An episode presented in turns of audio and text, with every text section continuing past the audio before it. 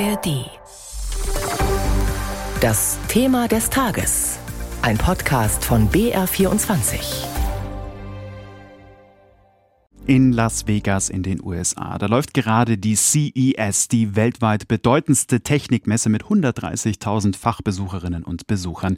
Die Messe ist in den letzten Jahren immer größer geworden und zum Beispiel auch für die Autobranche immer wichtiger. Und da ist ein Thema in aller Munde künstliche Intelligenz. Für den deutschen Digitalminister Volker Wissing von der FDP ist es auch das Zukunftsthema. Künstliche Intelligenz wird massivste Auswirkungen auf die Wettbewerbsfähigkeit aller Volkswirtschaften haben. Ohne KI künftig keine Wettbewerbsfähigkeit. Und deswegen ist es so wichtig, dass wir KI selbst entwickeln, um diese Technologie auch selbst beherrschen zu können. Wir dürfen nicht Schlüsseltechnologien, von denen unsere Wettbewerbsfähigkeit abhängt, nur importieren, sondern wir brauchen die Entwicklung bei uns in Europa natürlich auch äh, bei uns in Deutschland sagt Digitalminister Wissing, der für die Bundesregierung auf der Konferenz in Las Vegas ist.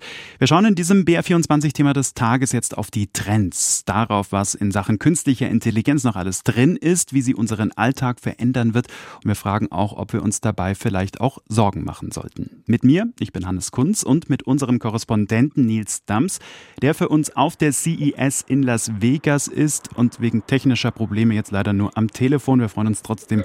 Schönen guten Morgen, Nils. Guten Tag. Das ist immer gut, äh, kein Internet zu haben hier äh, auf der Technikmesse. Ja. Super, das spricht für sich. Nils, nimm uns doch mal mit auf diese Messe, auf der es kein Internet gibt. Wie müssen wir uns das vorstellen? Also die CES in einem Wort. Reizüberflutung. Es gibt ja über 3500 Aussteller, die wollen natürlich alle Aufmerksamkeit. Entsprechend laut ist es hier auch. Und Las Vegas ist ja sowieso schon eine Partystadt. 130.000 Leute kommen hier aus der ganzen Welt zur CES. Die verteilen sich auf die ganze Stadt, weil das Messezentrum alleine einfach zu klein wäre.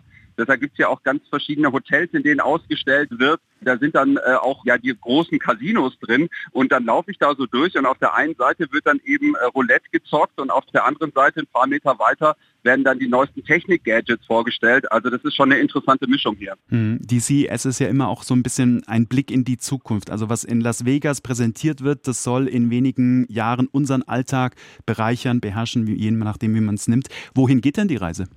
Also äh, das ist tatsächlich so, dass hier künstliche Intelligenz das große überstrahlende Thema ist und die wird hier in unserem Alltag auch immer sichtbarer. Das dauert auch keine paar Jahre mehr. Das geht eigentlich schon in ein paar Wochen los oder läuft auch schon. Zum Beispiel haben neue PC-Tastaturen, neue KI-Tasten demnächst ab Februar. Microsoft führt die ein, darauf tippen, dann startet der KI-Assistent in Word zum Beispiel. Der kann mir dann Briefe schreiben oder eine Präsentation in PowerPoint erstellen. KI gibt es aber auch in ganz anderen Bereichen. Ein Hersteller hat hier Brillen vorgestellt, die in den Gläsern Untertitel einblenden können, gedacht für Gehörlose, die dann mitlesen können, was jemand in einem Gespräch live sagt. Es geht aber auch um Haushaltsgeräte. Hier auch ein großes Thema. Zum Beispiel gibt es hier auch die Spülmaschine, die erst dann anfängt zu spülen, wenn der Strom am günstigsten ist. Hier gibt es ganz verschiedene hm. Themen. Also für jeden ist hier eigentlich was dabei. Und für dich, was ist dein persönliches Highlight? Also eine Firma hat hier den transparenten Fernseher vorgestellt. Damit kann ich dann äh, natürlich ganz normal Fernsehen. Es gibt aber auch den Transparent-Modus. Damit kann ich dann theoretisch durch James Bond oder durch Taylor Swift durchschauen, je nachdem, was ich gerade schaue. Eigentlich ist es dafür gedacht, dass ich meinen Fernseher sozusagen tagsüber verschwinden lassen kann, transparent machen kann. Ähm, und äh, es gibt dann auch so Aquarium-Videos und die kann ich dann in meinem TV halt anschauen. Dann habe ich ein künstliches Aquarium. Oder eine ganz andere Ecke. Es geht ja auch um Luftfahrt. Es gibt ja eine Firma, die verkauft ab Sommer eine Art Mini-Elektro-Helikopter, kostet 190.000 Dollar und mhm. man kann dann hier in den USA rumfliegen und braucht dafür nicht mal einen Flugschein, sagt die Firma. Der Skandal dabei ist, das geht nur bis 100 Kilogramm. Ich wiege 105. Ich glaube, ich muss dann vermutlich so eine Art Mini-Helikopter-Diät machen bis Sommer. Hm. Und alles ist immer irgendwie künstlich intelligent. Jetzt habe ich in einem deiner Beiträge gelernt, dass aber nicht überall, wo KI draufsteht, auch KI drin ist. Nee, äh, es gibt ja den Begriff des KI-Washings. KI äh, ist natürlich das große Thema, das im Moment die meiste Aufmerksamkeit bekommt. Und das ist dementsprechend auch ein Marketingbegriff. Hier ist KI drin, schau, toll, super. Vielleicht kriege ich dann auch Investoren überzeugt, in meine Firma zu investieren. Und ich habe mit einem Vertreter von Siemens gesprochen, der hier ist, um neue innovative Startups zu finden, mit denen die dann zusammenarbeiten wollen. Und der meinte auch, ja, hier steht überall KI drauf, aber wenn man mal ein paar kritische Nachfragen stellt, dann ist da nicht mehr unbedingt KI drin. Also da muss er schon aufpassen, dass man nicht aufs Marketing reinfällt. Also sowas, was vor einem Jahr noch Software hieß, heißt jetzt einfach künstliche Intelligenz. Genau, ja, vielleicht klappt ja. ja. Die CES ist ja immer mehr auch zu einer Automesse geworden. Jetzt hat unter anderem Mercedes und der Zulieferer Continental, die auch in Las Vegas mit dabei sind. Wie sieht denn da die Zukunft aus beim Auto in Sachen KI?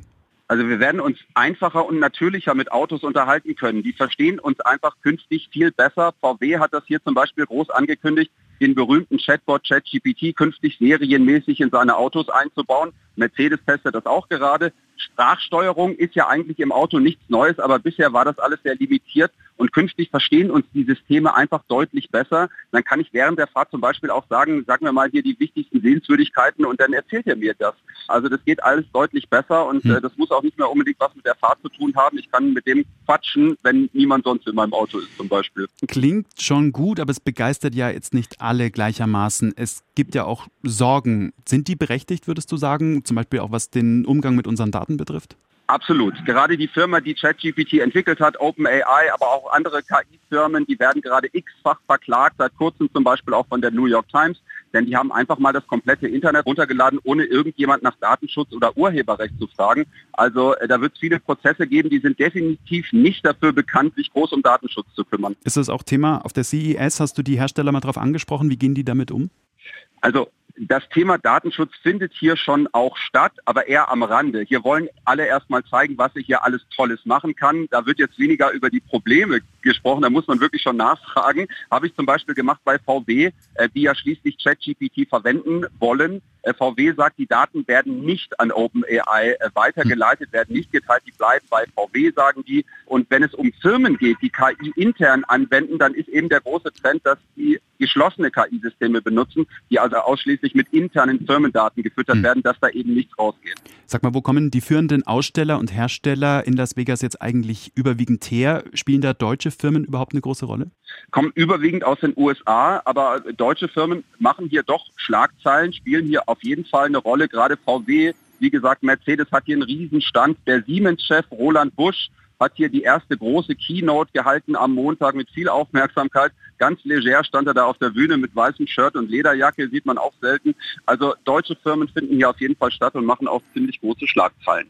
Danke dir. Nils Dams war das live aus Las Vegas von der bedeutendsten Technikmesse CES mit Internetproblemen. Und auch in München startet heute eine wichtige Digitalkonferenz, die Internationale Innovation Conference, DLD. Hi, ich bin Sebastian Betzel und das ja, sicherlich, äh ist der Kaiser. Im neuen Podcast Beckenbauer, der letzte Kaiser von Deutschland, erzähle ich euch das ganze unfassbare Leben von Franz Beckenbauer. Kopfball und wundervoll hat Beckenbauer geklärt. Bravo, Franz Beckenbauer aus München. Franz Beckenbauer ist einfach hundertmal lässiger als alle anderen Fußballstars. Sie selbst haben diesen Schlusspfiff ganz cool über sich ergehen lassen. War es Ihnen so klar, dass Sie gewinnen würden? Na, mir war das von Haus aus klar, mir war das gestern schon klar. Und die hatten ein bisschen die Hosen voll und das haben wir natürlich ausgenutzt. Wie konnte es passieren, dass er in einem Moment jede Wahl zum Bundespräsidenten gewonnen hätte und dann, zack, bumm, das Gesicht des mutmaßlich gekauften Sommermärchens wurde? Dann kamen natürlich die ganzen Vorwürfe wegen der WM-Vergabe 2006, äh, die erstunken und erlogen sind. Günter Netzer, Joschka Fischer, Paul Breitner, Sibylle Beckenbauer, Harald Schmidt, Almut Schuld, Arndt Zeigler und noch viele, viele mehr im Interview. Hört rein. Beckenbauer, der letzte Kaiser von Deutschland, findet ihr in der ARD Audiothek und überall sonst, wo es Podcasts gibt.